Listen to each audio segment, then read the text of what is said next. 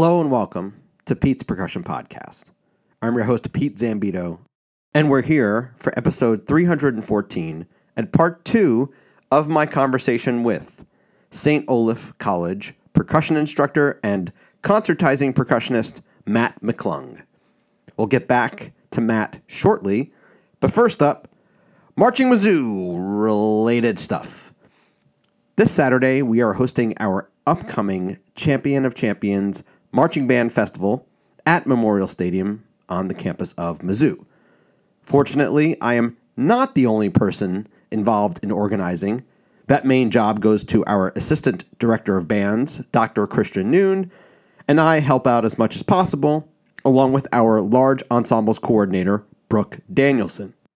So that is upcoming, as is our annual Homecoming Parade band competition the following week. So lots of work involved there. But speaking of Dr. Christian Noon, he and I, along with many others, completed the annual Columbia Roots and Blues Half Marathon this weekend. And both of us still have working limbs.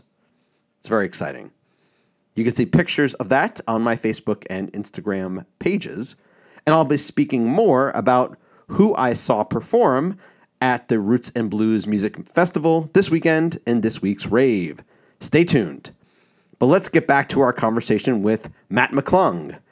Last week on part one, Matt talked about his job responsibilities at St. Olaf, getting connected in the Minneapolis St. Paul area, growing up near Chicago, his undergrad studying engineering, and doing some percussion on the side at the University of Cincinnati. This week, in part two, we'll hear about Matt transitioning into studying percussion full time as a grad student at the Cincinnati Conservatory of Music, heading to Rice University in Texas to do his doctorate, his three years as an orchestral percussionist in Hawaii, his time at Texas A&M Corpus Christi, and making the move to Minneapolis, along with the usual close to our show. So let's get to it. We recorded this interview over Zoom on September 13th, 2022, and it begins right now.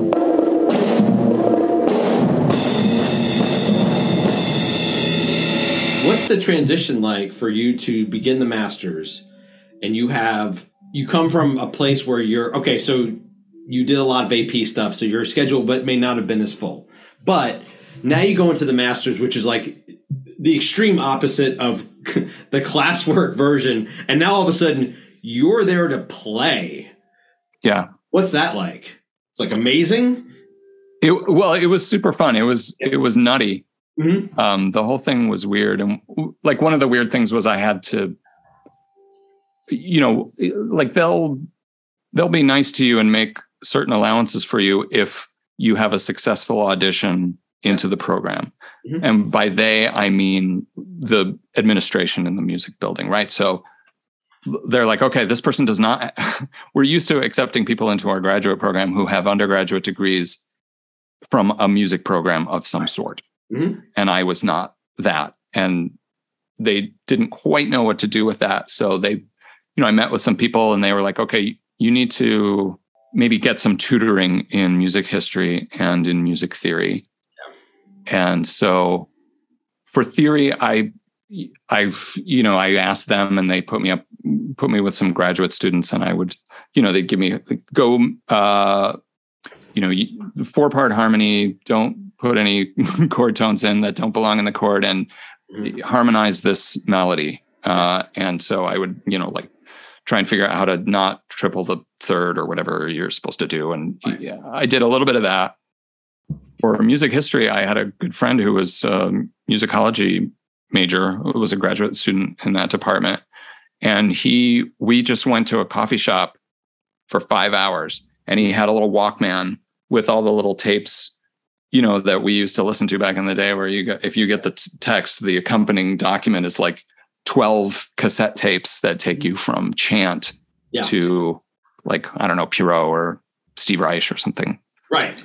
and Maybe. so he was If like i'm gonna a later edition. Yes, it would get to Steve Reich. It was probably getting to like, you know, William Schuman or something like that. Right. This was the 90s. So I think, we- you know, maybe, Maybe minimalism was just barely on the edge of there. But this guy was like, he was like, I'm not going to tell you anything. Once orchestra music starts, he's like, you've got enough of a background, you'll be able to figure it out. Mm-hmm. He was like, we're going to deal with medieval and Renaissance and a little bit of classical stuff. And we just sat there and he just funneled information into my head. We had headphones on and he was just like, this is how it works. This is where it started. Every now and then I would ask questions and sometimes he would answer them. And sometimes he would just go, You don't need to know that. They're going to test you on this. You tell them this. Yeah, like yeah. he just shoveled it into my head, but it was great because he was sort of born to do this. Yeah. And it was uh, actually an engineering degree helps you learn in that way. In engineering school, you learn, you know, you learn a bunch of physical properties about like metals versus ceramics or whatever, but you learn how to problem solve and you learn how to take in a shitload of sorry uh, am i allowed to swear on your podcast? yeah. you take on a shitload of information in as you know as quickly as possible and then mm-hmm. you vomit it out. And especially like i can just remember finals week we'd be taking you know five six seven different classes. And so finals week it's like all right i've got a differential equations final tomorrow at two o'clock. So from now until two o'clock tomorrow, I am differential equations person, and I'm just going to, you know, go over as much of this as I possibly can. You go to the final tomorrow at two, you vomit out whatever you can remember about differential equations, and then you look at your schedule and you're like, okay, I'm done with differential equations. Now I am chemistry man because oh, you're like flush, flush it out. Exactly, flush it out. Let's take in organic chemistry because that's a whole different thing. It's got nothing to do with differential equations. They do not overlap you know, get that, throw the differential equations text under yeah, your yeah. bed. Now this is my Bible. And for the next, you know, 22 hours, I'm going to suck in as much of organic chemistry as I possibly can. Yeah. Engineering school teaches you that. Mm-hmm. Uh, and if you hang on long enough, you know, you get at least okay at that of yeah. learning a lot of information in a short amount of time. So that's what I did with theory and history. Mm-hmm. And then I just kind of walked into the head of the theory history department's office. Mm-hmm. And he was like, What's going on? And I was like, I, I need a piece of paper signed by you that says I know enough about theory and history that it's the equivalent of an undergraduate degree. And I thought he was going to grill me, but he was just like, Well, what have you been doing? And I said, I, you know, I've taken, I've studied privately with these people. Mm-hmm. And he goes, Yeah, okay. And he, he writes out the piece of paper. Nice and I walked downstairs to the you know somebody's office and I was like, "Here, I have this piece of paper," and they were like, "Okay," and they stuck it in a file, and then I just I in their eyes I had an undergraduate degree in music. Welcome to the program. Yeah. I was there to perform. I, I could stop writing equations mm-hmm. down off the board all day long. And it was the whole time I'm in a room literally, as I said, you know, copying Greek letters into my endless spiral bound notebook. Mm-hmm. I'm sitting there and I'm thinking, it must be so great to just be in a practice room for like six hours a day with a marimba and yeah. play scales and just let it flow out of you and it's beauty and people are interested in beauty and making things that are pleasing to you know you're making sounds that are meant to be pleasing and you try like this I, I just thought it must be heaven compared to engineering school. That music majors must be the happiest people on earth um, because, because, of all the fun stuff they get to do nonstop. Oh boy! I was a little misinformed, but it has. I could spend all day talking about the wrong decisions I made in my life, but one of the things that worked out really well because I went to engineering school first is I I have a lot of gratitude for what I do because I know, you know, I know what else people do for a living. I know, you know, there's lots worse existences out there. And I also, it's surprising to me every time something goes right in my career and I get to do something else exciting. You know, like I, you pick up the phone and you get like a cool a cool project is offered to you and you think geez i'm not even qualified to do this this is really exciting um, every time something like that happens, I'm like, man, this is this is awesome. This is going much better than I. I'm the fact that I'm not eating out of a dumpster. Mm-hmm. I just can't believe how well this is going. And sometimes, you know, you know the rooms where you're in. Sometimes where you're surrounded by people who think that they deserve much more than what they're getting and they think that they should be getting what you know they look around and they see other people that are getting stuff and they, they think that should be them or they're looking at their current situation whether it's you know in an ensemble or at an institution Mhm.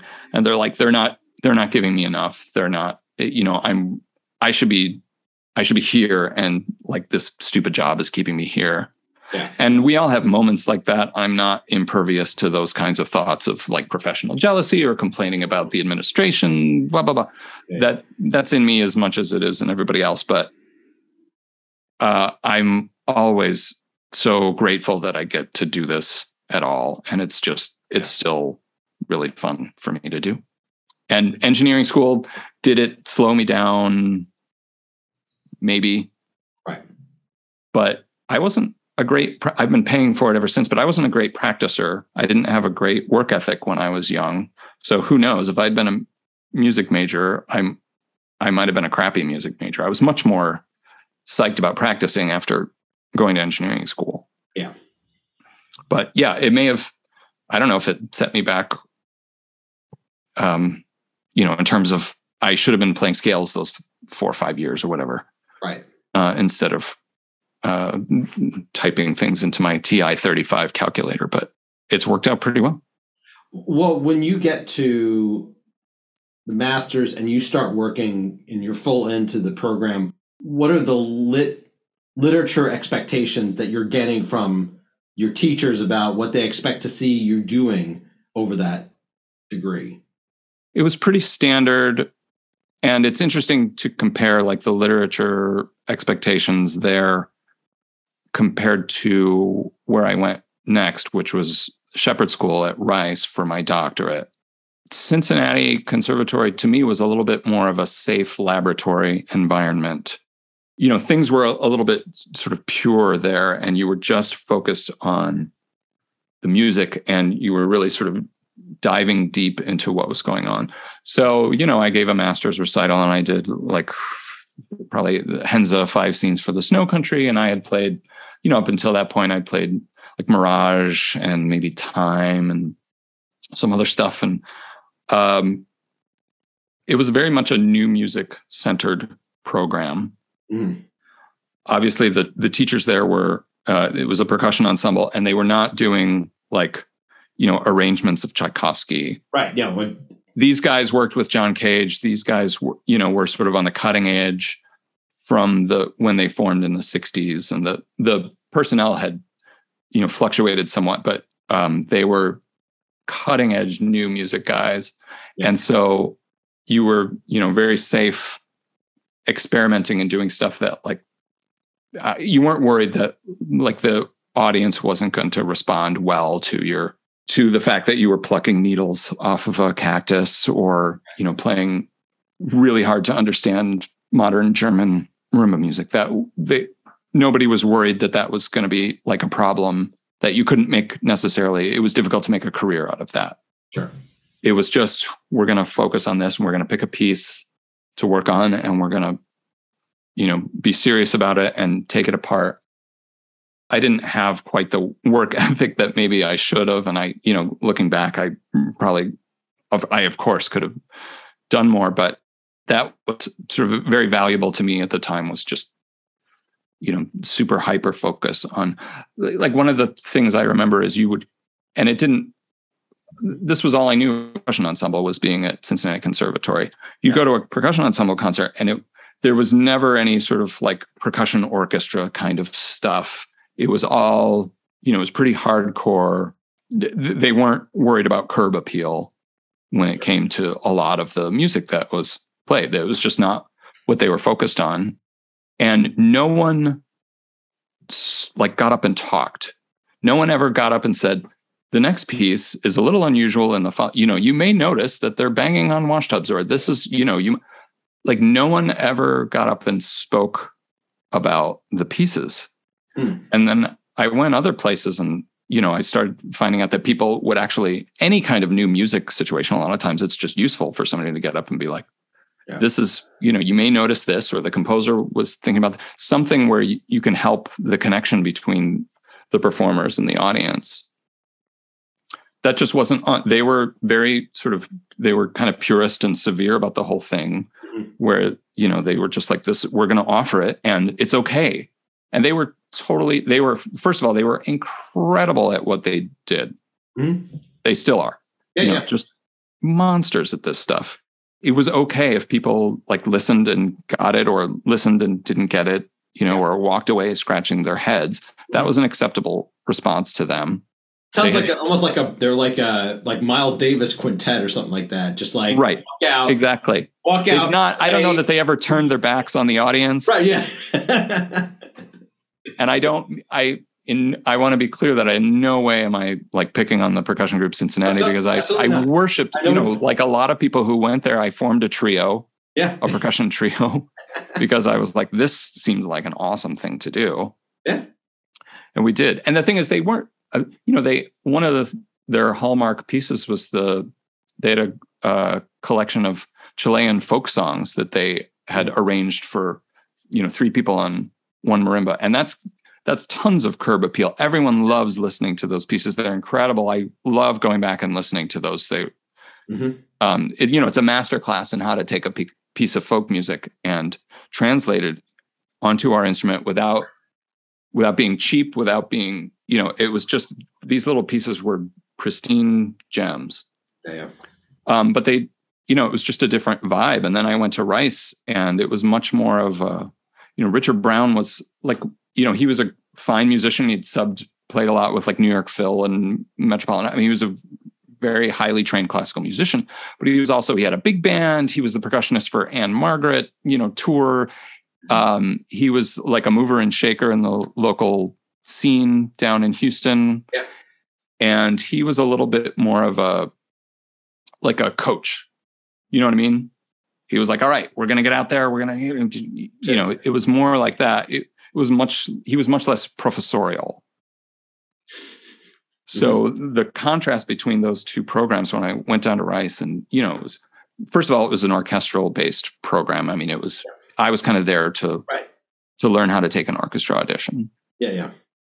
Was that Um, no? Okay, so hold on. So when you go there, you you go there because like that's what you think the next step is for you is to get into an orchestra.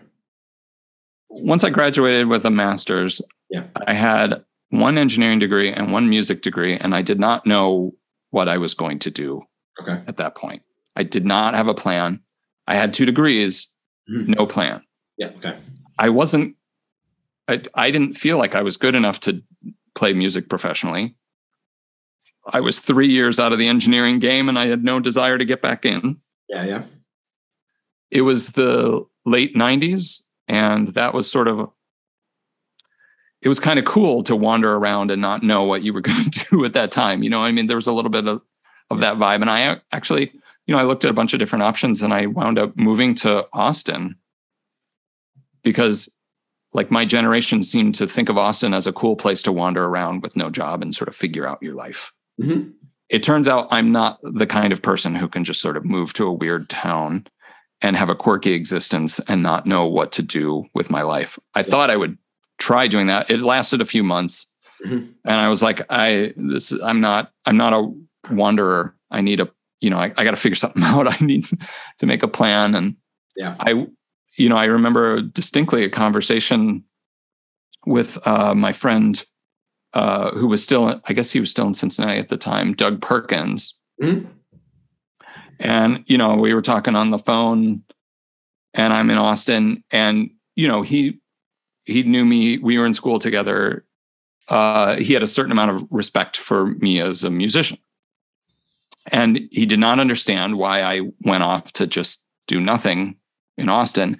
And at some point he just boiled over in frustration in frustration and he you know he was like what the hell are you doing look you know I know some people who are dumber than you that have jobs get back here figure something out you have to be a musician Yeah. I you know just kind of looked around and I thought you know Doug's Doug's probably right Mhm. and I I was like okay the maybe the next step is I need to get a doctorate because I only have 2 years of formal musical training really Yeah. and I think that's probably not enough there's no way for me to practice living in my grubby little apartment. I did not own timpani. I did not, I didn't, you know, maybe I owned a drum set snare drum and a, I owned a Windsor 2 marimba, which I, I'm ride or die for the Windsor 2. I think that's a fine instrument, but not, there was just no way for me to prepare a doctoral audition with, you know, what I had in Austin. So I moved back to Cincinnati. Mm-hmm.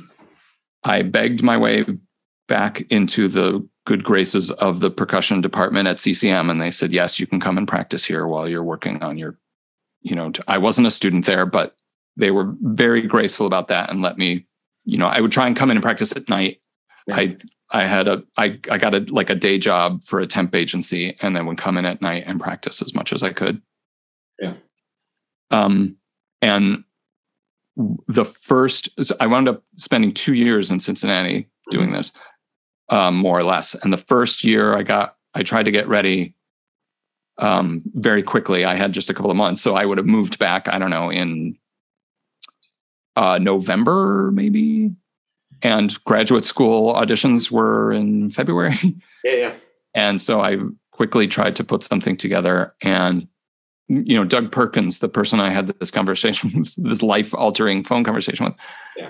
He was studying at Yale with Bob Van Sice. And he was like, maybe you should come, you know, tr- study with Bob Van Sice. He seems to be like a pretty good teacher. Yeah, yeah. So I wound up taking auditions at Peabody and Yale that year. Hmm. Wasn't greatly prepared to do that. And, um, you know, I went and did both the auditions and, you know, he walked me around campus at Yale after my audition. He was like, you're qualified to come to Yale. You're good enough to get into the studio. We just got to figure out if we have space for you. Yeah. And then he just, he took uh, Eduardo that year and Todd Meehan. Mm, okay. I think that may have been it. I don't know.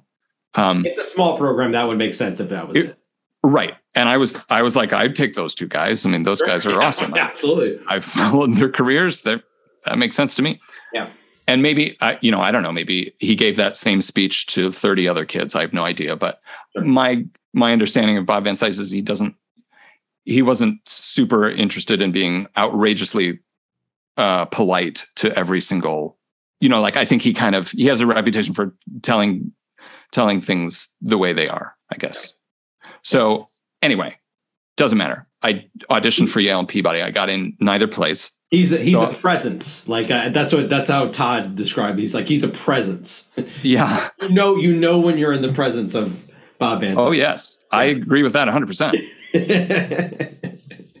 You know, at that time, you know, I got the I got my little thin envelopes from Yale and Peabody, and I was like, okay, well, this plan, maybe I can look at it as this failed spectacularly, or I can look at it as maybe working a full time job and trying to practice for a couple of months and then get into a world class doctoral program is not, you know, not the best way to go about this. So I took another, I was like, I'm going to take another round next year. okay.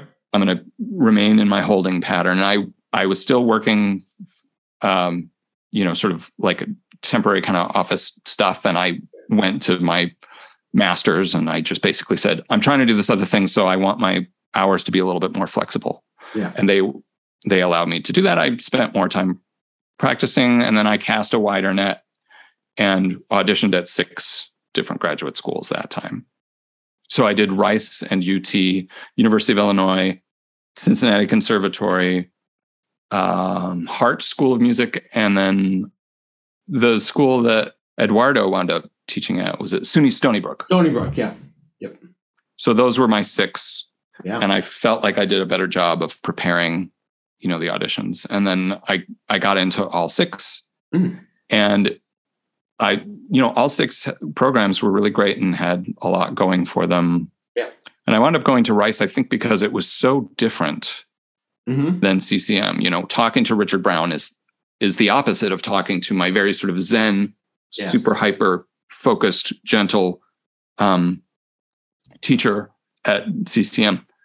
Richard Brown was like, "We're gonna we're gonna fix it. You know, I I want you to come here. I see what's going on with your technique. You're not ready to take auditions yet, but I can fix you. I can help you with all that if you come here. We're gonna."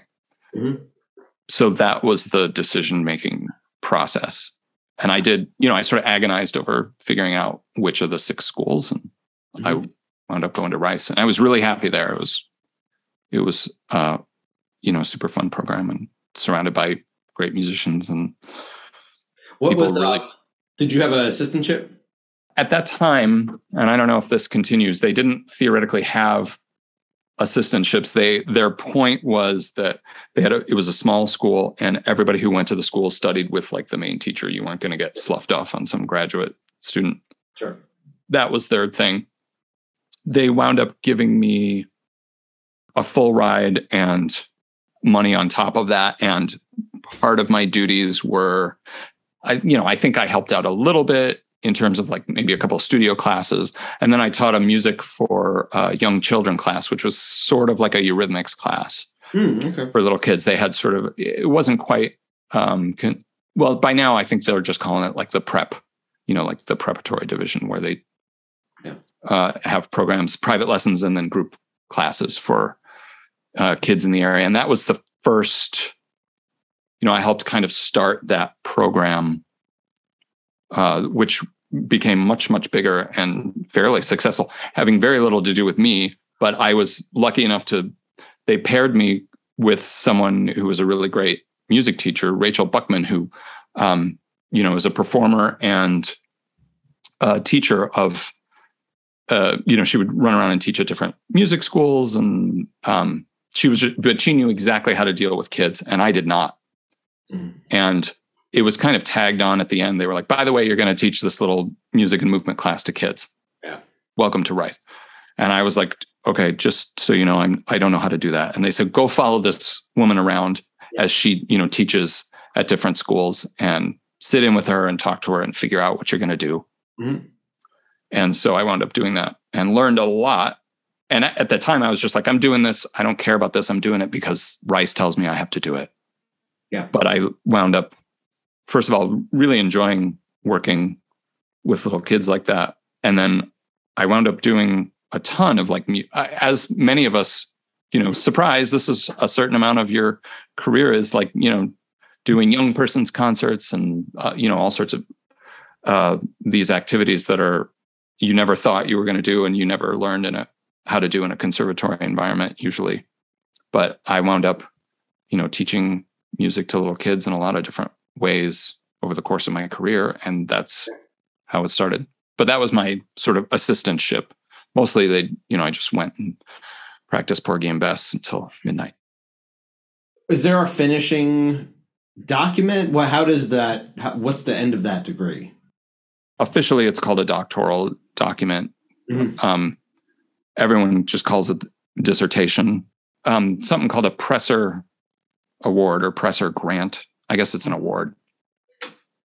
Um, the Presser, you know, the Theodore Presser uh, Music Publishing Corporation Yeah. has um, a charitable arm, and they they give out these awards to. At that time, I don't know, there were twelve or sixteen different conservatories Mhm. around the country, and each conservatory could nominate one graduate student to get a Presser Award. And once you were nominated, all you had to do was come up with a reasonable proposal, and they sort of guided you through that process. But they were only entertaining one proposal from each of the 16 schools, and they consistently awarded 16 of these things. So basically, once the school nominated you, you were in. And I had no idea, I'd never heard of this thing. And they gave it to me Nice. probably because Richard Brown went into a meeting full of professors and they were like, we got to figure out who we're going to nominate for a Presser Award. And Richard Brown stood up and said, I got your guy. Yeah.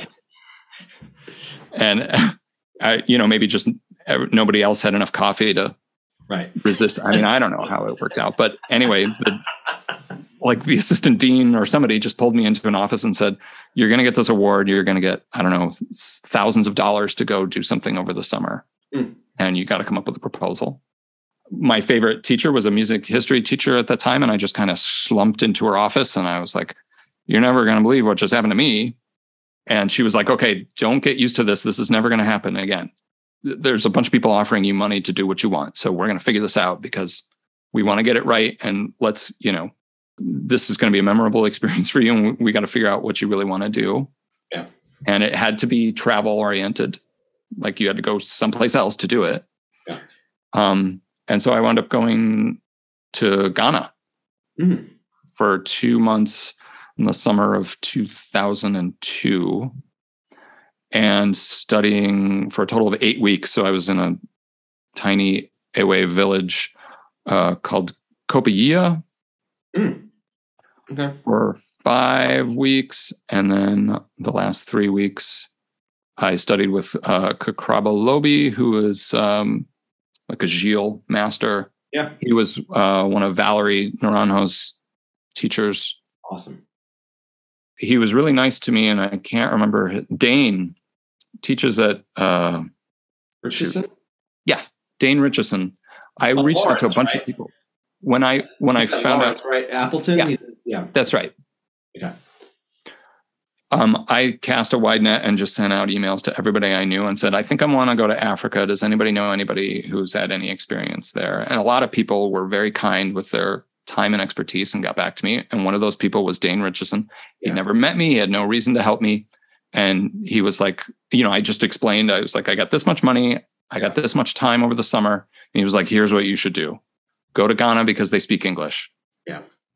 Um, and they're used to you know there, there's a system there set up so you won't have to like backpack through the forest somewhere and come upon some little village and then sit outside some guys like they they know what to do with a westerner who shows up and wants to study so you won't have to you know completely go off grid Sure. Yeah. and so he basically helped me design this program and i spent five weeks studying uh, Ewe drumming and three weeks uh, studying with Kakraba Lobi. Um, you know, just sitting across from him, and he'd play his gyil, and I'd play my gyil Mhm. that he made for me, and he'd go bum bum bum bum bum, bum, bum, and I'd go burp, burp. What what was the second thing? What what was the and you know one half measure at a time. He taught me as much rep as he could in three weeks. Awesome. So anyway, that became my doctoral document. Hmm.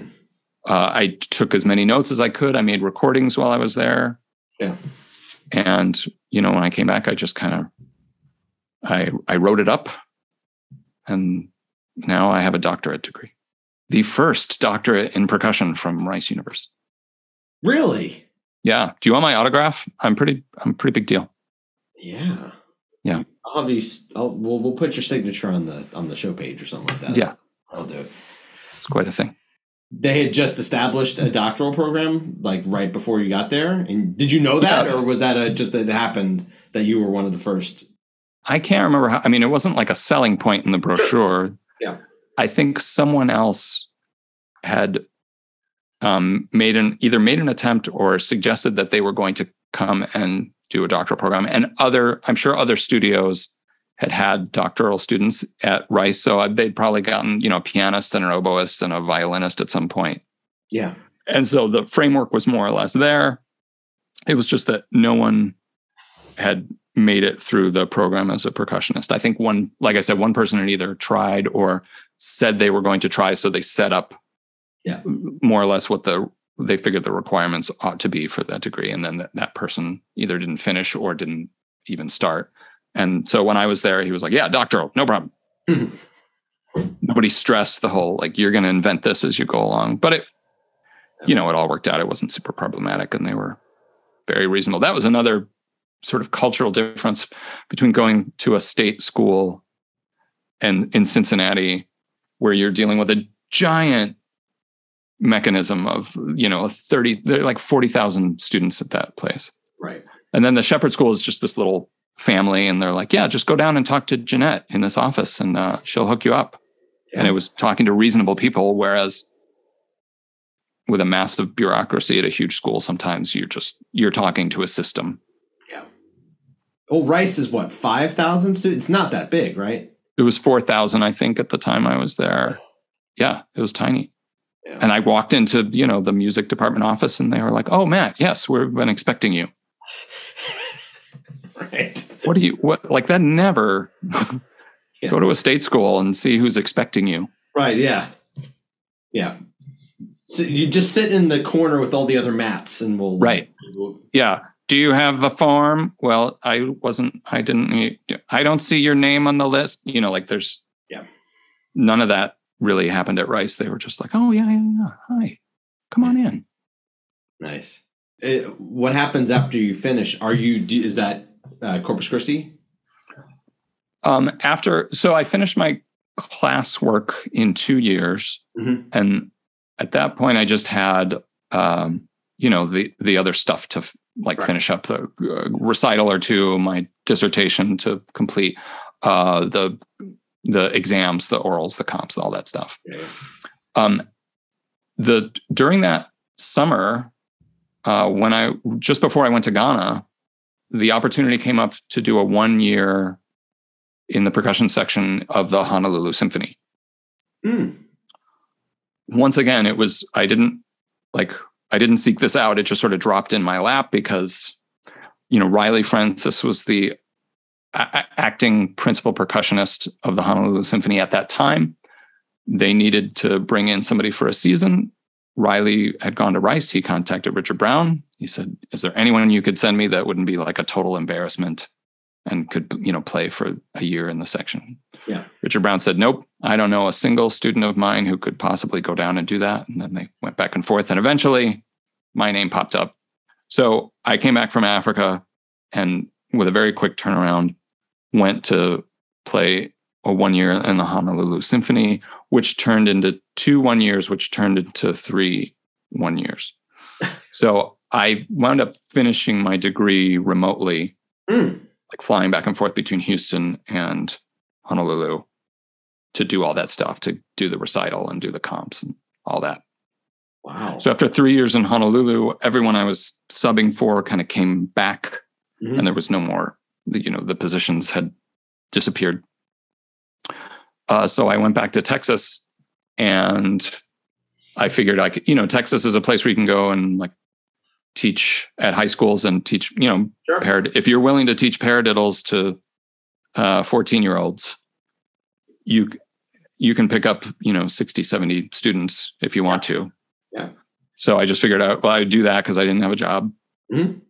um and i did you know i was connected a little bit to the scene there and could you know pick up a few gigs on the side and uh, so i wound up doing that and i was there i think one year and then wound up uh, teaching uh, adjunct at texas a&m university in college station like the big a&m Oh yeah. hmm uh, which doesn't have a huge music program, but was a you know it's it was great to teach at a school that everybody at least knows. You know, everybody's heard of that school. Right. Yeah. Um, so I went and taught music history and music theory and music appreciation.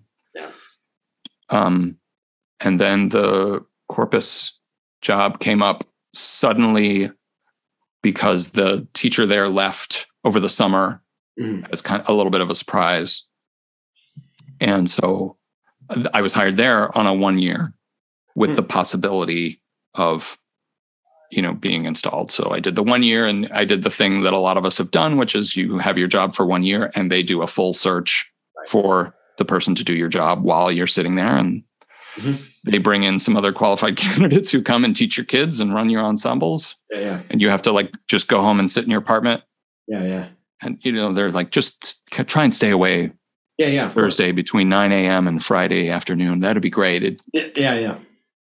so I did that, but you know, I I brought donuts to all the meetings that whole year. Nice. Every faculty meeting, I was like, "Hey guys, I I did some baking. I made these brownies. Is anybody?" So that's how you win the job, kids. If you're wondering how that happens, Food. get your toe in the door, and then you just bake everybody brownies until they have no choice but to hire you. Yeah. Yeah. That makes sense.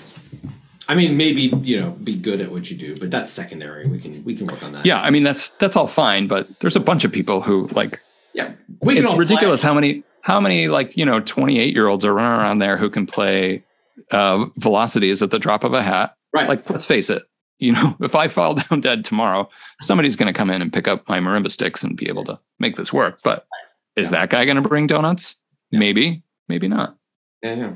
I see. I see what you I see what you mean there. Did you like living in Hawaii?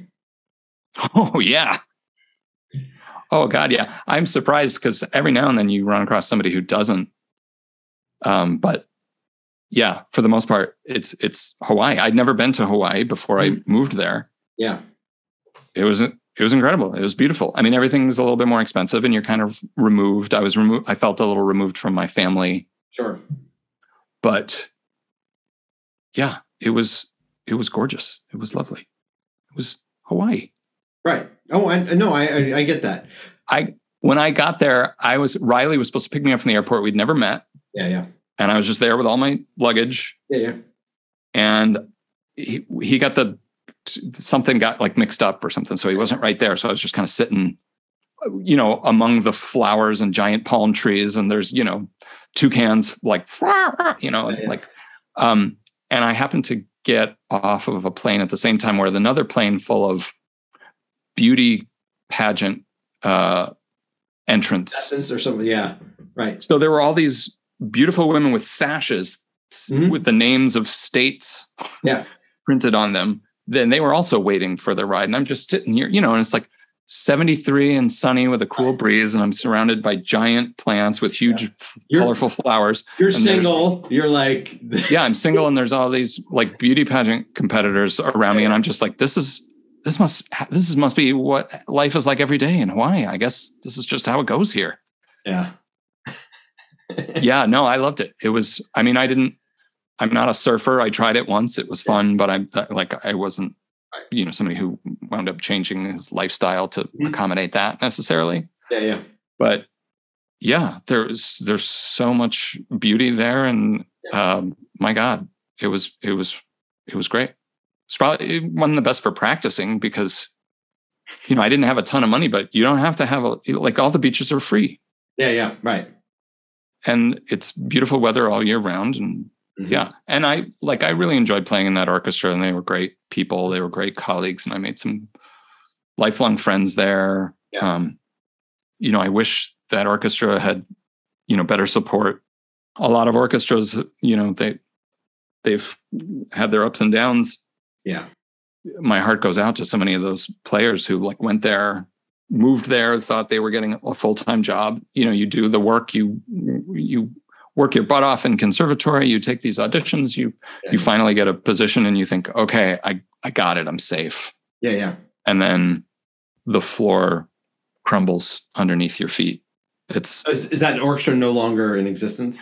I think they are back. I think for a while they were the Honolulu Symphony, and they they had a history before of being the Hawaii Symphony, which is sort of what came in place of the Honolulu Symphony when the Honolulu Symphony had like a lockout in the hmm. 80s or the 90s or something. Yeah.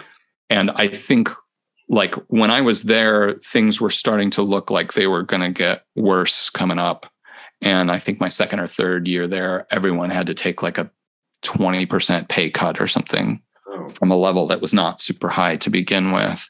And I think, you know, I know that there it still exists in some form, and I can't remember if it's the Hawaii Symphony or the Honolulu Symphony. I'm I'm really sorry to all my friends and colleagues who are still down there. Yeah. I I um lost track a little bit, but um yeah, there's still a functioning orchestra down there, but I don't think it's I my guess is it's not as full time as it was about 30 weeks when I was down there Yeah. which was enough. Um, but I think reduced from what they what they were in their heyday, what they had been. Yeah. I'm curious, like when they would be like, uh, we need you to stay another year. And w- would you be like, oh, okay, let me think about it? Yes. Yeah, exactly. I, I had nothing else going on. I mean, I took a couple auditions while I was there. I Yeah. auditioned for Detroit. I auditioned for Houston Symphony, and I was, you know, I was making semis but not finals. And Yeah. um, the third one year was an audition that I had to um, because it was a different position. Oh, okay. Um, so my position was going away. I was the assistant principal percussionist, and uh, Riley was the acting principal. So my third year there, they had an audition for principal, and Eric Shin won that audition. Mhm.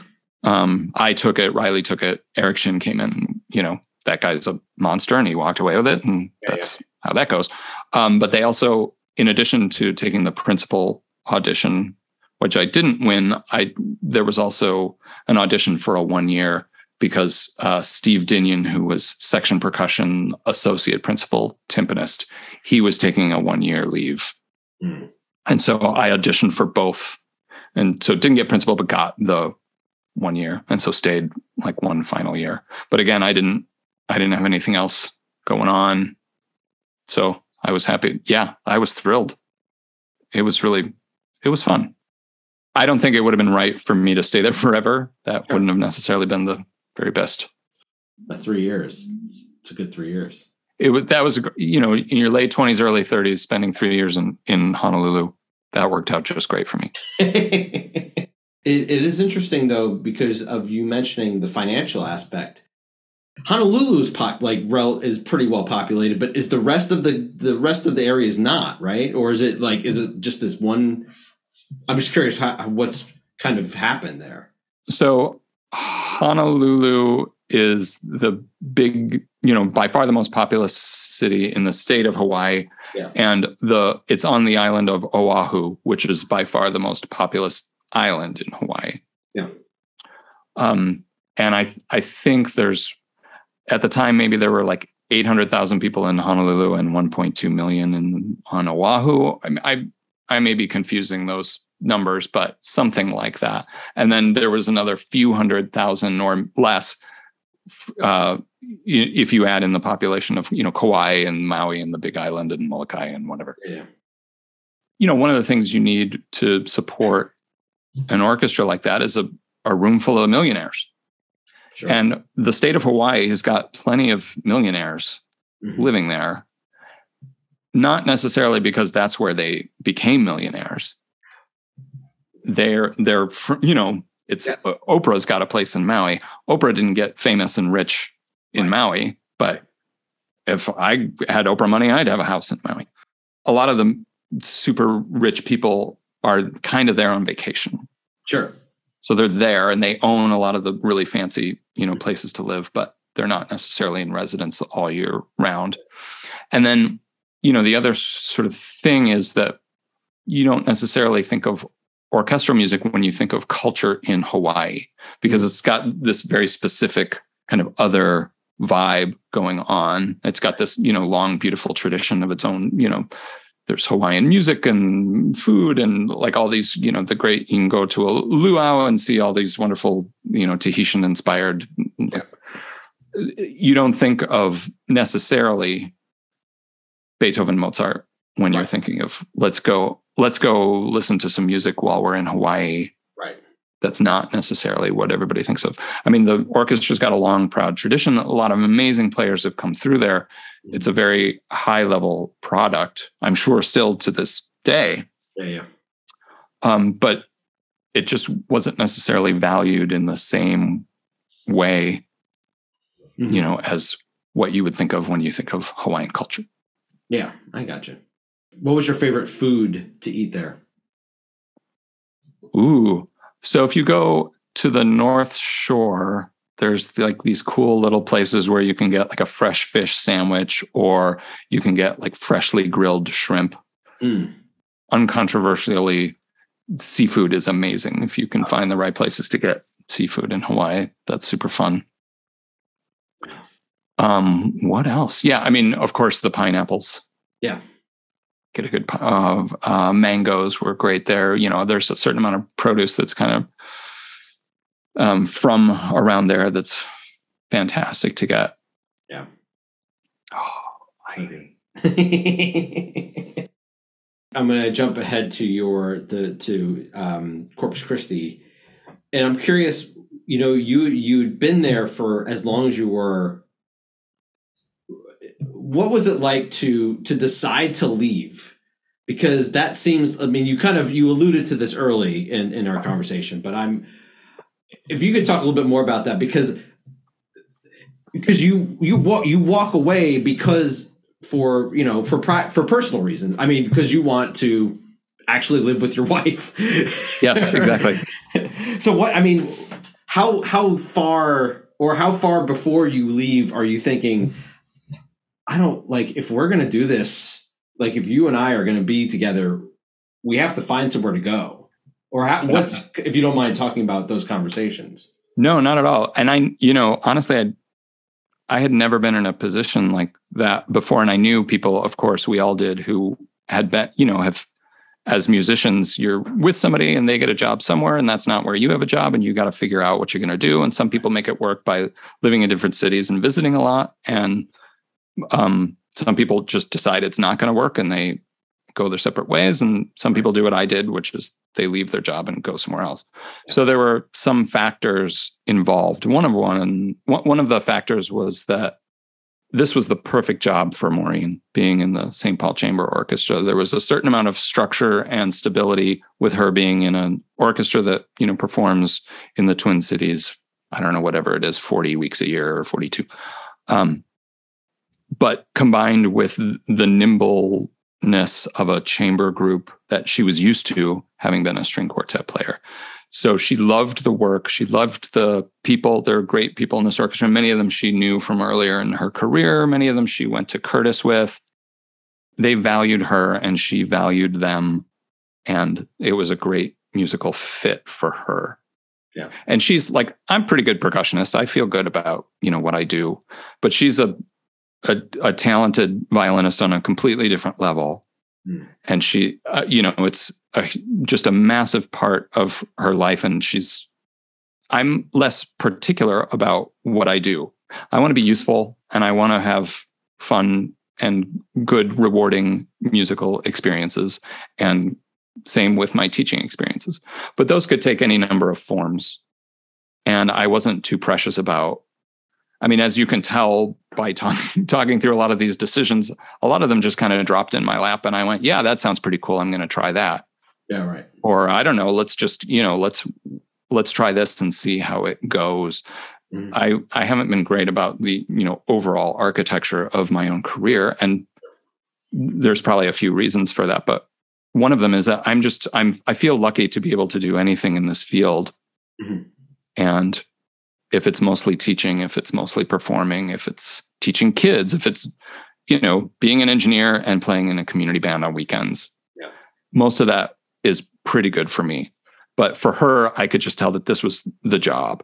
Yeah. Whereas if you could imagine her, you know, a concert like a violinist moving to Corpus Christi, like there's no like the nearest big orchestra, I guess, that she would want to play in would be Houston Symphony yeah would probably be that would be maybe a step for her sure that she was maybe willing to look at but that's three and a half hours away it's still not you know us being in the same place and right also i'm from the midwest mm-hmm. and my parents are getting older yeah and i'm sure a lot of people of our rough yeah. age group slash generation are going through a lot of this where you know my, it was just me and my sister and my sister is still there in Crystal Lake. Yeah. And she's dealing with both my parents and their their health stuff. And um, my parents are divorced and remarried, and they're both um, near Crystal Lake or in Crystal Lake, and um, their spouses also have like health stuff going on. And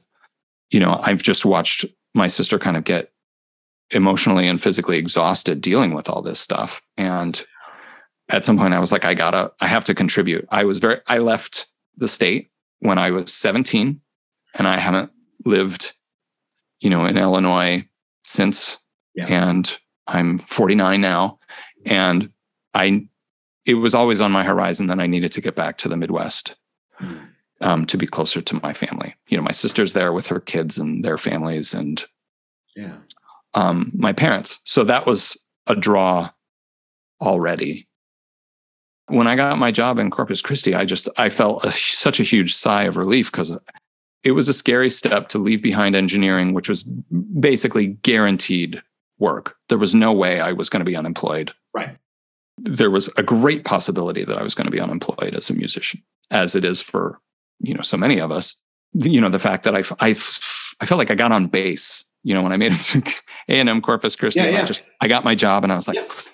As long as I don't run anywhere, I'm safe. They can't tag me out. I've got my, you know, and this I was able be, to. This could be it. This is where this could be where I could stay here the rest of my career. Exactly so. Yeah. Um, and especially when I got, you know, I I play operas in the summer at Glimmerglass, which is in Cooperstown, New York. Mm, yeah. And I think it was 10 years ago I won that audition and that's like a like 10 11 weeks of the summer in upstate new york And at that point, I was still, you know, I was in Corpus for a couple of years and I got that gig and I thought, this is it. I'm spending nine months of the year in Texas. And then when it gets crappy and hot and shitty, Yeah, yeah. I'm going to leave and go to upstate New York where it's beautiful all summer.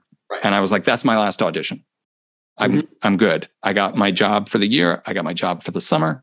Yeah. They're in two different places. You know, I get to avoid winter. I, uh, Yeah, was- yeah, right.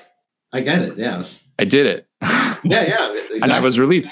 And so there was a little bit of, you know, just because I I always want to work, I always want to feel useful, I always want to be able to support myself and Right.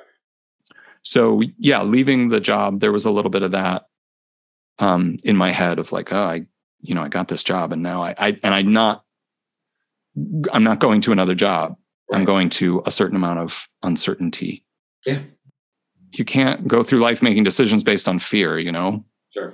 is what I wound up deciding. And I talked to Maureen about it. And, you know, she was I I had originally thought like maybe we'll get married and then um I'll move to, and that's what wound up happening more or less. But we, you know, I was thinking maybe I'll like look harder for a job and see if I can get something close to where you are. And at some point she's like, you know, if you're thinking of maybe starting a freelance career in the Twin Cities, she's like, I don't I don't know that it's going to get easier the older you get.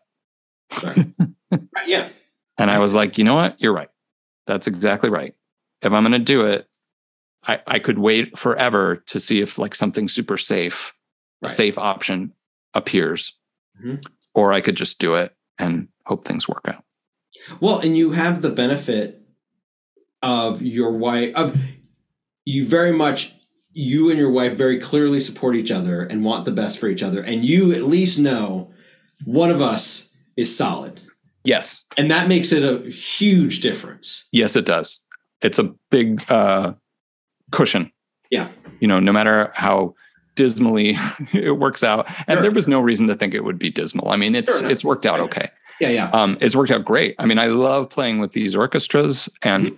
St. Olaf is a great music. You know, it's probably the top music program in Minnesota. Not to besmirch any other music programs in Minnesota, but it's very, you know, I landed in a great place and have been able to do some great stuff. But I knew, I knew that worst case scenario, I was gonna, you know, my wife was gonna support me until things worked out, and she probably knew you know, she said like it doesn't matter what you do, it's totally fine. But she knew I wasn't going to like smoke weed and play video games on the couch. Like I I'm not built that way. There was no way I was going to do nothing and just sort of, you know, Right. be supported by my wife. I was going to try really hard to do something useful. Yeah. But it's you know, it's scary. It, it reminds me of leaving engineering behind where it was just it was a bit of a leap and I'm not I don't think of myself as a particularly brave person. I'm much more comfortable, you know, if I have a safe next step.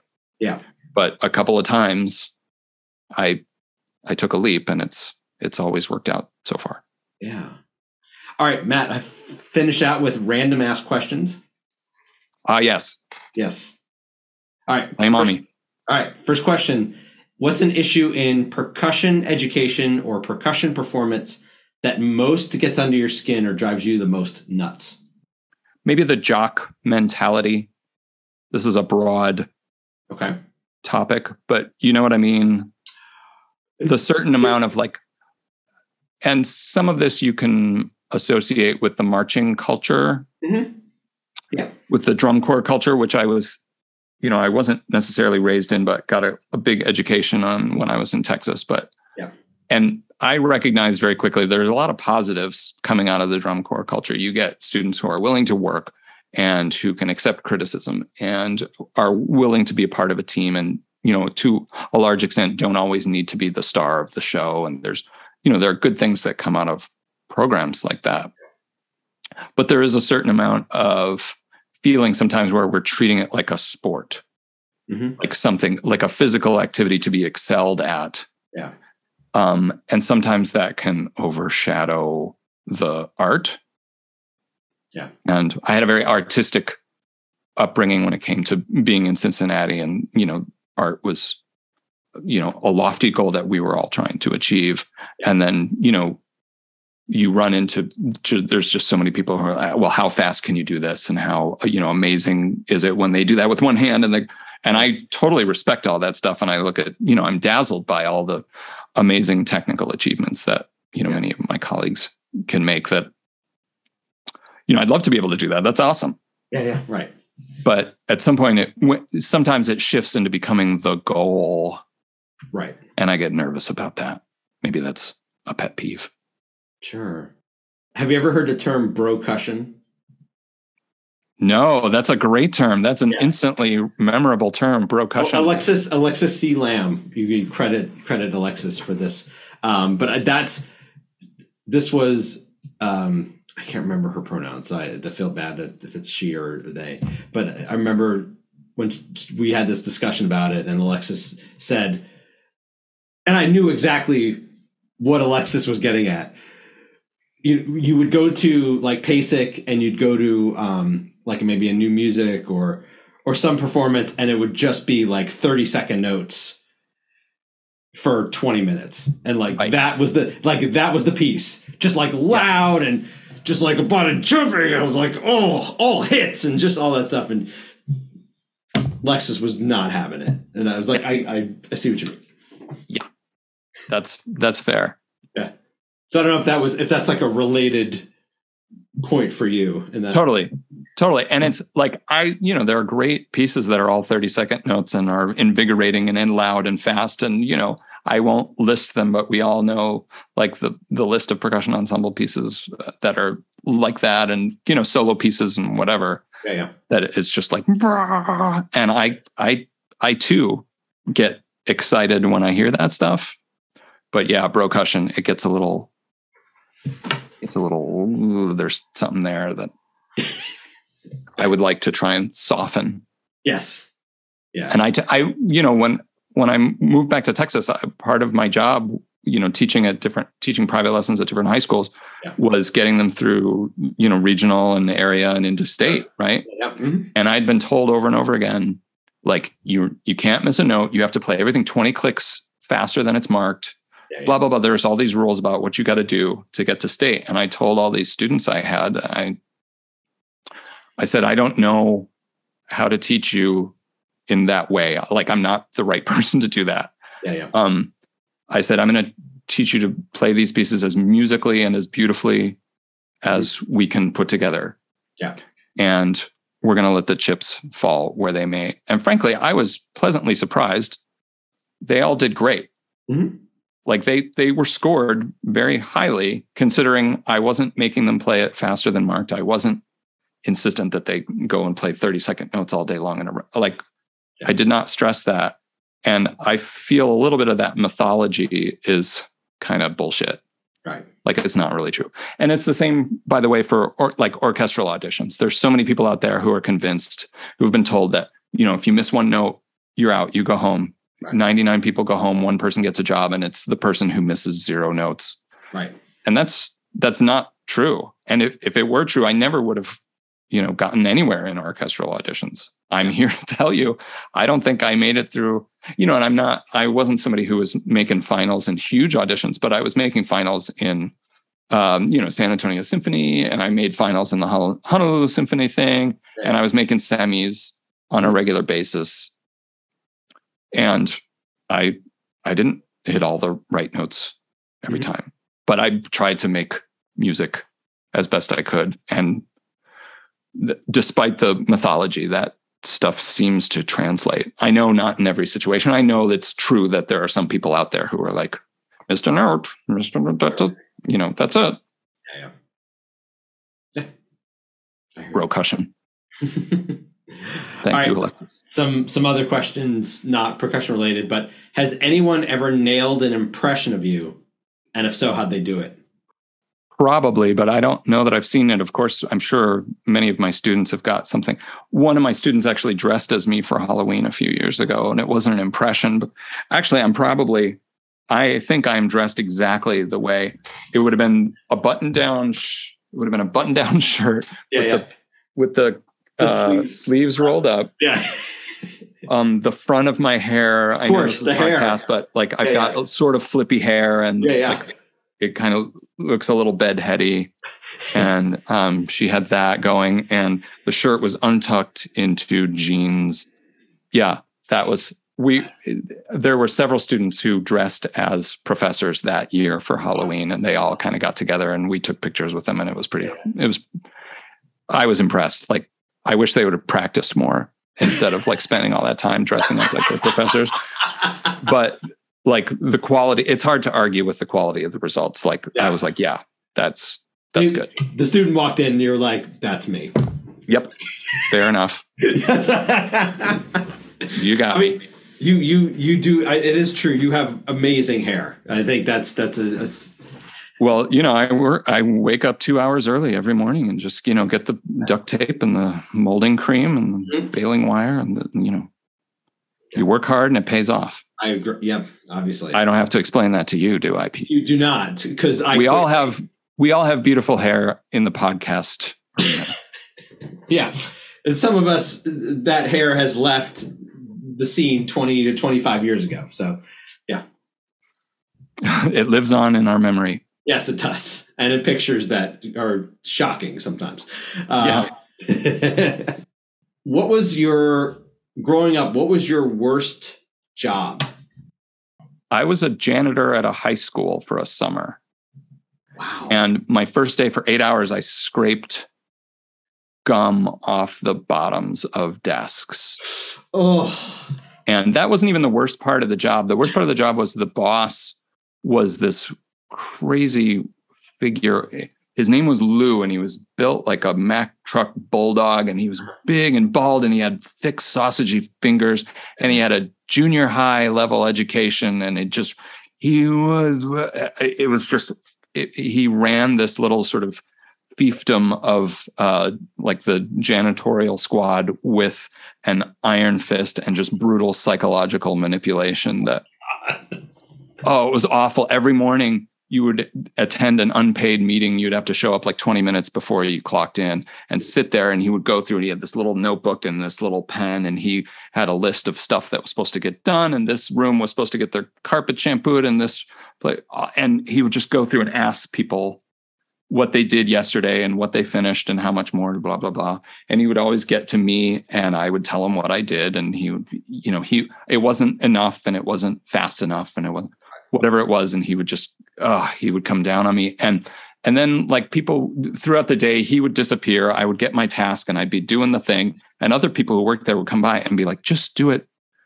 Don't do it like that. Just real quick just go zip over it and go to the next thing. And i'm like Lou explained to me how it's supposed to be done, and you got to go. You pat you pass over it three times, and the first time you use the suction, and the second time you get the water in. All this like carpet shampooing nonsense, and they were like, nobody does it like that. And if you do it like that, you're not going to finish, and then he's going to yell at you. Yeah. And I just never figured out that you just got to fake it sometimes. you just got to, in order to save your own psychology, sometimes you just got to like fake it. So that was awful. I'd had, I've had physically worse jobs than that, but Mhm. the mental torture of working for an idiot.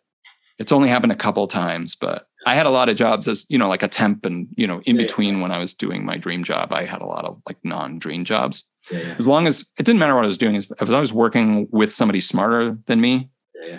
then that's great. Like, Yeah. yeah. I'll learn from this person. But if somebody who's stupid is bossing me around, it's it's the worst. yeah. That was the worst. Yeah. Uh, what is a great movie and what is a terrible movie? I remember this. I've I, I knew this was coming, Yeah, yeah. and I'm going to do you one better. I'm going to answer this question in a weird way that's maybe like different than how you asked it. I'm going to I'm going to give you at least one example of a movie that I think is awesome that everyone else thinks is bad. Okay. And then I'm going to give you an example of a movie that I think is bad that everyone else thinks is awesome. All right. I'm, I'm, I'm ready. Because if all you want is a good movie and a bad movie, you can go on Rotten Tomatoes and look these things. Up sure. Yeah. What am I your doing? opinion. I'm, I want to know your opinion, Matt. Okay. In my opinion, Yes. the much maligned Joe versus the volcano Yeah. is a fantastic movie. and I it it hurts my heart sometimes when I see, you know, clips of Tom Hanks talking about his movie career and he mentions the the dark times when people are like, well, you know, you've made so many great movies. And he he's like, yeah, but I made some real stinkers too. And he puts Joe versus the volcano sometimes on that list when he talks about movies he's not proud of. And he should be proud of that movie because it's fantastic and it's worth repeated viewings. And Yeah. I don't know where it's at. If it's you know, it's probably three bucks on Amazon Prime, but Sure. Joe versus the volcano. Yeah, yeah, yeah. It's a good one. I agree. It is a good one. And, and yeah, like let's like no, he would see this here's the thing. I think he he loves Turner and Hooch, which is good. But but he's like he uses that because he's like he had to he had to act next to a dog. Like that was part of their the, the well, and the lesson he learned, he was like, if you're gonna have a movie like that that features a dog, don't.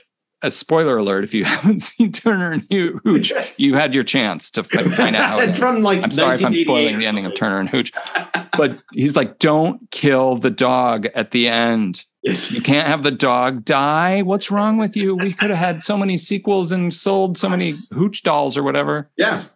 Like, don't kill the dog. Yeah.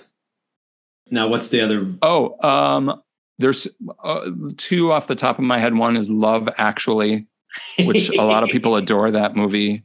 And I Uh-huh. just maybe I'll go back and try it again. I don't know, but I just remember seeing it and thinking this was, you know, this was a room full of executives who are like, okay, we're going to get a bunch of famous British actors, Mhm. and we'll just have a bunch of preposterous but kind of funny Mhm. uh, romantic scenarios, and we'll just throw it all together, and everybody's going to love it because. You know the m- movie-loving uh, community. They're a bunch of schmoopy schmucks, and they're going to eat this stuff up with a spoon Yeah, right. and I feel like, and some of the people I love most in this world think that's a great movie. Yeah. And I don't know how to reconcile that thing because I love and respect those people. Right. And that movie is a gigantic steaming pile of shit. And I don't know, I don't know what to do about that. okay, that was one. All right, what was the other one? Oh, and then I, I, I want to go back and see it again, but Unforgiven. Oh, Clint- yeah. I saw Unforgiven in the theater. I was mm-hmm. really looking forward to it. I was like, this is great. Clint Eastwood was a big part of, you know, my childhood of the, you know, he's the big tough guy and he's the cowboy and the cop with the dirty hair and all this stuff. And Yeah, th- this was going to be his like sort of uh, sensitive Western and, Mhm. and uh, everybody was, and he directed it and he, you know, he got the script and waited like whatever, 20 years until he was old and craggly enough Mhm. uh, to play the lead, which is hilarious because, you know, it's 30 years later and he's still old and craggly and course, running yeah. around yeah. playing the lead in movies. But anyway, it came out and I didn't like it and everybody else loved it. And I was like, maybe I missed something. And I went back to the theater. Clint Eastwood got my ticket money twice For Unforgiven. for Unforgiven. I went back and I was like, I'm going to see if I see what everyone else sees in this movie. And I didn't. And I, I don't know what to, I don't know how to reconcile that either. Yeah. I I actually have seen this relatively recently again. Like same thing I had seen it when it when it sometime when it first came out.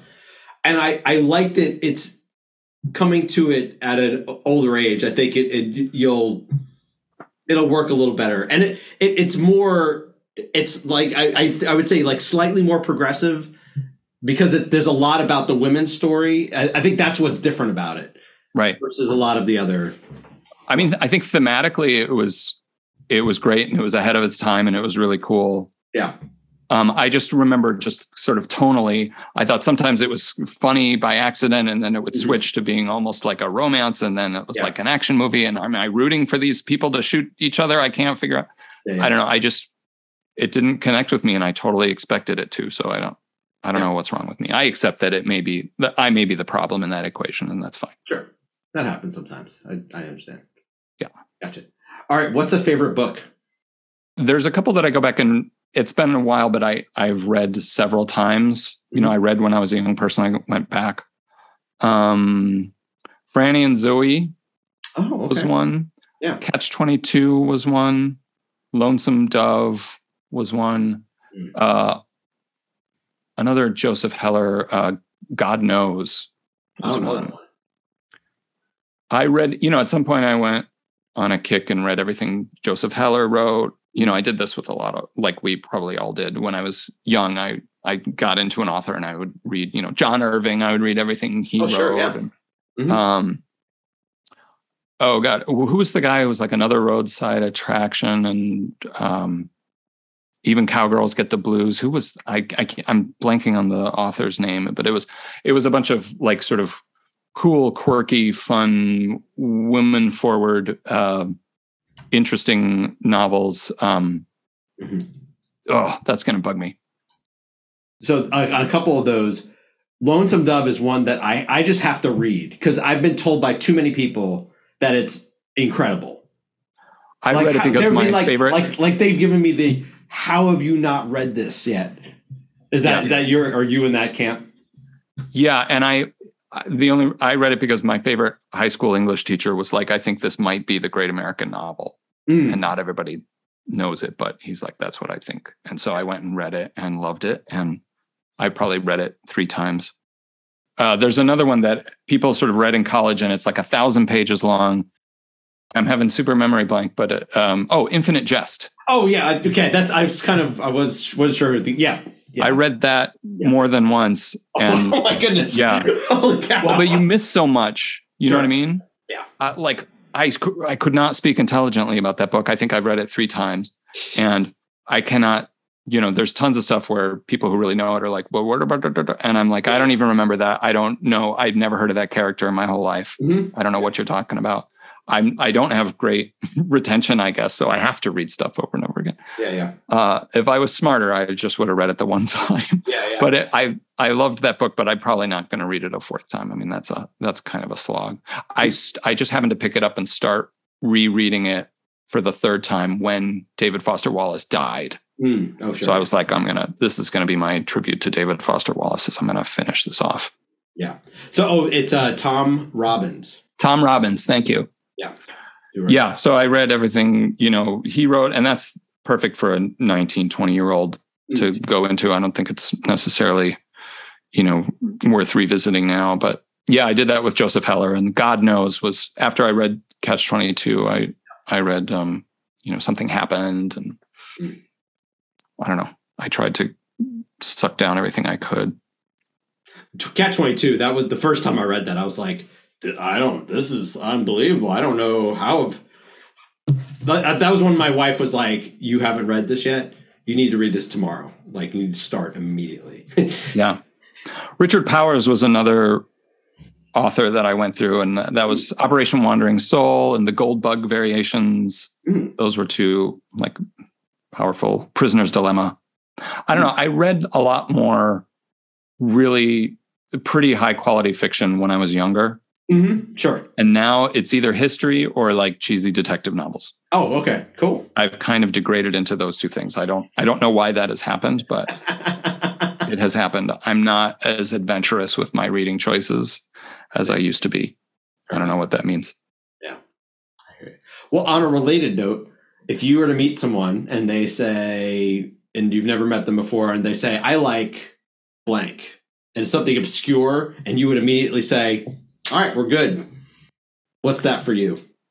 Some oh, like something obscure, Like pop like, culture kind of. oh, got it. Like if they quoted the Big Lebowski or something, I'd be yeah, like, yeah, yeah, "Brother, sure.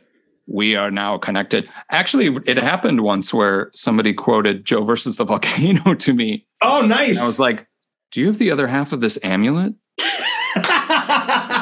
Um, but what? You Yeah, I don't know out. what. But you know how I mean, like if somebody, if a non, I'll tell you what would be if a non-percussionist Mhm. mentions something like pretty specific to our, you know, like I met somebody who actually was a childhood friend of my wife's who's had a fascinating life. She was a professional boxer. She like fought in Madison Square Garden. She's a writer and she's been, you know, published by like uh, a bunch of like New York Times and New Yorker and stuff like that. And she's and she knew who So Percussion was. oh, nice. And I was like, what kind of normal person knows about So Percussion? She's not a professional musician. Um, uh, her husband is a jazz pianist. Um, but you know, like, what is she doing listening to So Percussion? I thought that was just a bunch of composers and new music percussion nerds. Right. I didn't realize how wide reaching Yeah. their influence was. Um, so that, you know, anytime somebody's like, oh, yeah, uh, Stockhausen, and it, it- it's like an accountant who's coming up and talking to me about this stuff. I'm like, oh, Yeah. hey, we're in.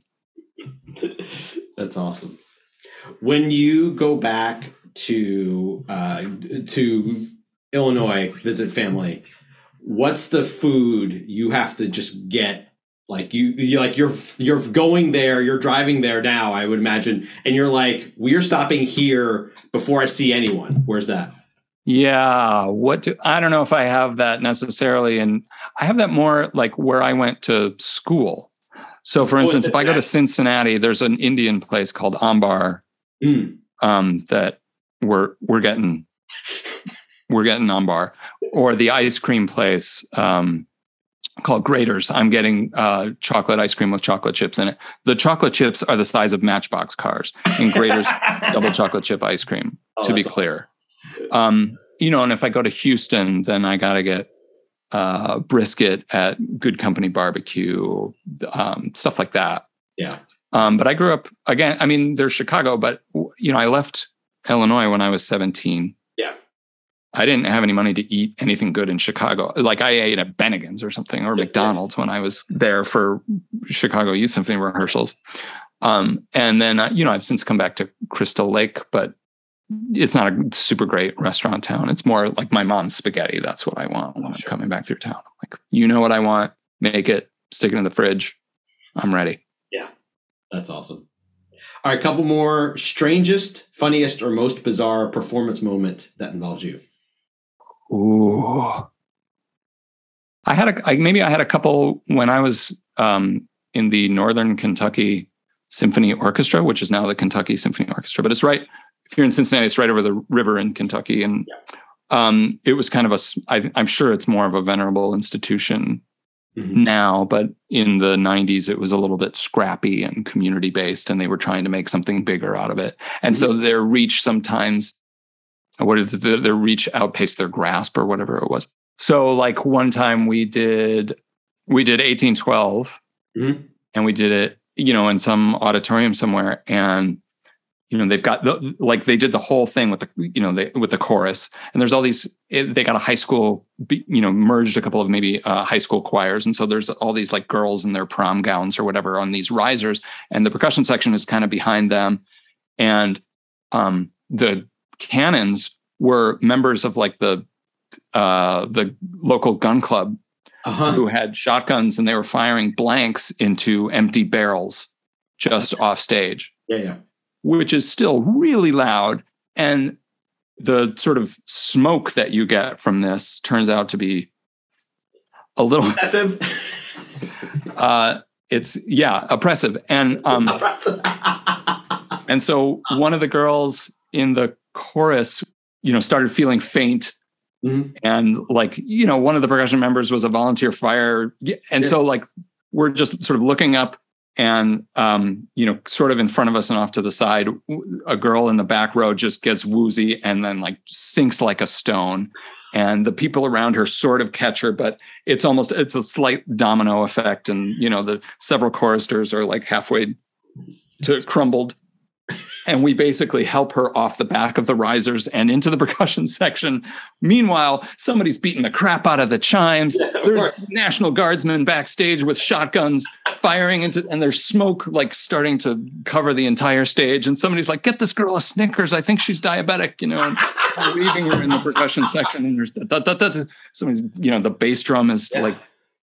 That was a fun one. That's amazing.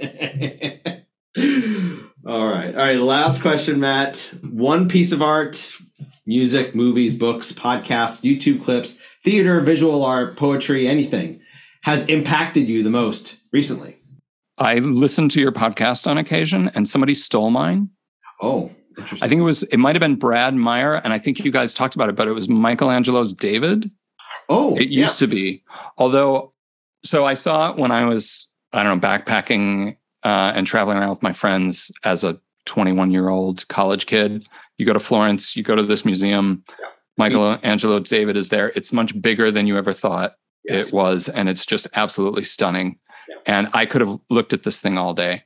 Yeah. And it was a really beautiful experience for me. And so the next time I was in Florence was in 2018 on my honeymoon. My wife had planned this fantastic two week trip through Italy. It was amazing. And at some point we were in Florence And I realized that we were like right down the street from Michelangelo's David.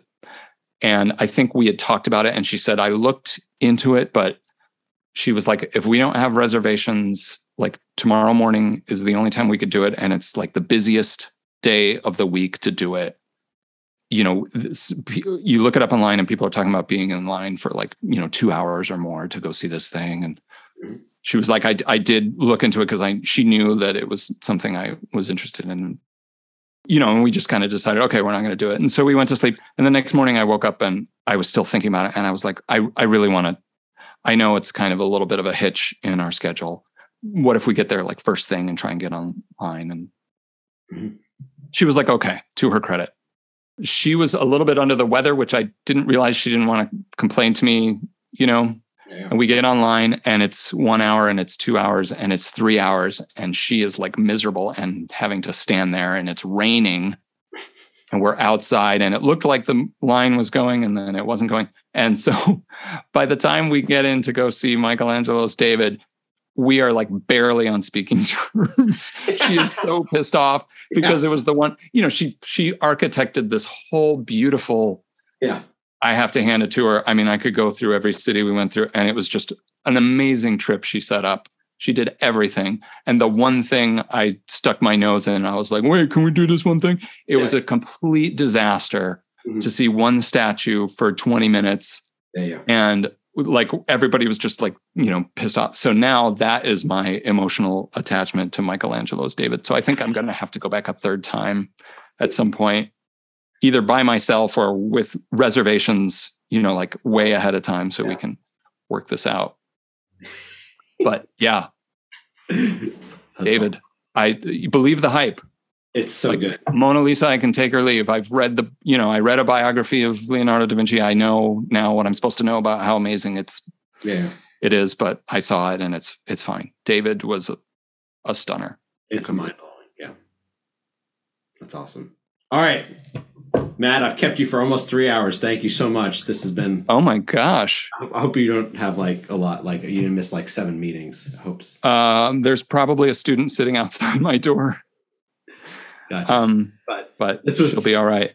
Okay, Pete, I really appreciate it. Um, Matt, I, I had a great time, and I I I can't tell you enough. I really like. I I honestly like the podcast, and I would not necessarily gravitate towards a percussion related podcast. That does not automatically mean that that's going to be something I like, but I, I like what you've put together. And I think it's, I think it's really great that you're doing this and it's going to be, it's an important resource and it's a, a really cool thing that you've done. Well, I really appreciate it. Thank you so much. And you uh, can edit that out if it makes you embarrassed. Or I'm I'm just going to put that in in segments just throughout. Right. Yeah. It, it, yeah, it'll be put it in other people's podcasts. Oh yeah, know. for sure. Yeah, and I'll yeah, flip it in. yes, that'd be good.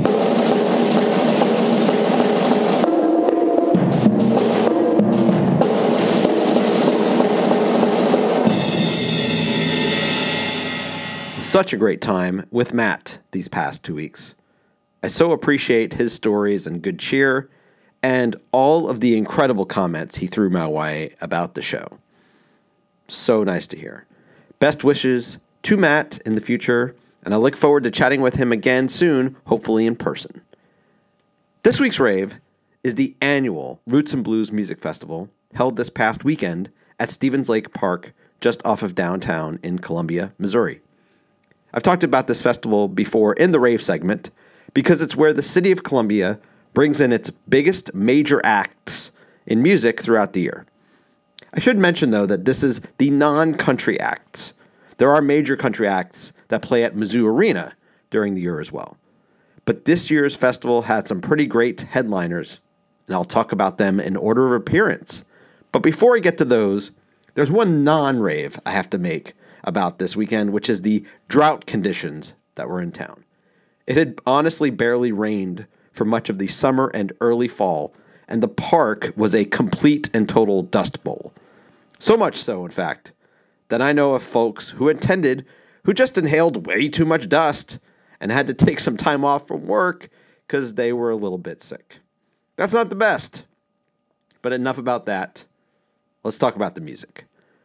Friday night, the only act I was able to catch was the closer, but it was a group I'd been up for seeing for some time Wilco. I've been a fan since buying the heavily regarded 2002 album Yankee Foxtrot Hotel, and they were quite good. I wasn't as big of a fan of their newer work, but they did do almost half of the Yankee Foxtrot Hotel album, and it was pretty cool to see them recreate the sound of that album live. In particular, the opener, I Am Trying to Break Your Heart. I definitely caught folk elements in there, along with heavy distortion that you'd see from a Sonic Youth concert, and lots of other styles in between. They were good, and to be honest, just okay at times, but it was really good to see them live. Next up on Saturday was Tank and the Bangas. Last year, I got to catch only about 20 minutes of their set. But this time, it was the entire thing, and it was tremendous. The band is super exciting, plays really well together, has lots of soloists taking on those roles throughout, and lead singer Tarriona Tank Ball is both an incredibly gifted singer, lyricist, and rapper. The whole thing was a party, and their vibe was wonderful. It was so good. After that was Chaka Khan. This was the artist I was most excited to see, and she definitely did not disappoint. Her voice, even in her late 60s, is still really strong and has all the range it ever did. She came on and meant business right away, had some great banter with the audience, and brought with her the tightest, best backing band I've heard in a long time. I didn't recognize the names of the folks playing with her, but her backup singers, drummer Munyungo Jackson, bassist and band leader Melvin Davis, and particularly guitarist Rob Bacon were all incredible. And the set was really solid. Bacon broke out the vocoder for a guitar and vocal solo that led right into the opening riffs of Tell Me Something Good. That was incredible. And after a break where the band soloed for a while, Chaka Khan finished with likely her three biggest hits I Feel For You, I'm Every Woman, and Ain't Nobody. It was so good. Oh my gosh. And that led right into the Saturday night headliner, Jon Batiste. And you knew this was going to be good from the start. Jon and his band are among the freest musicians I've ever seen in a pop setting.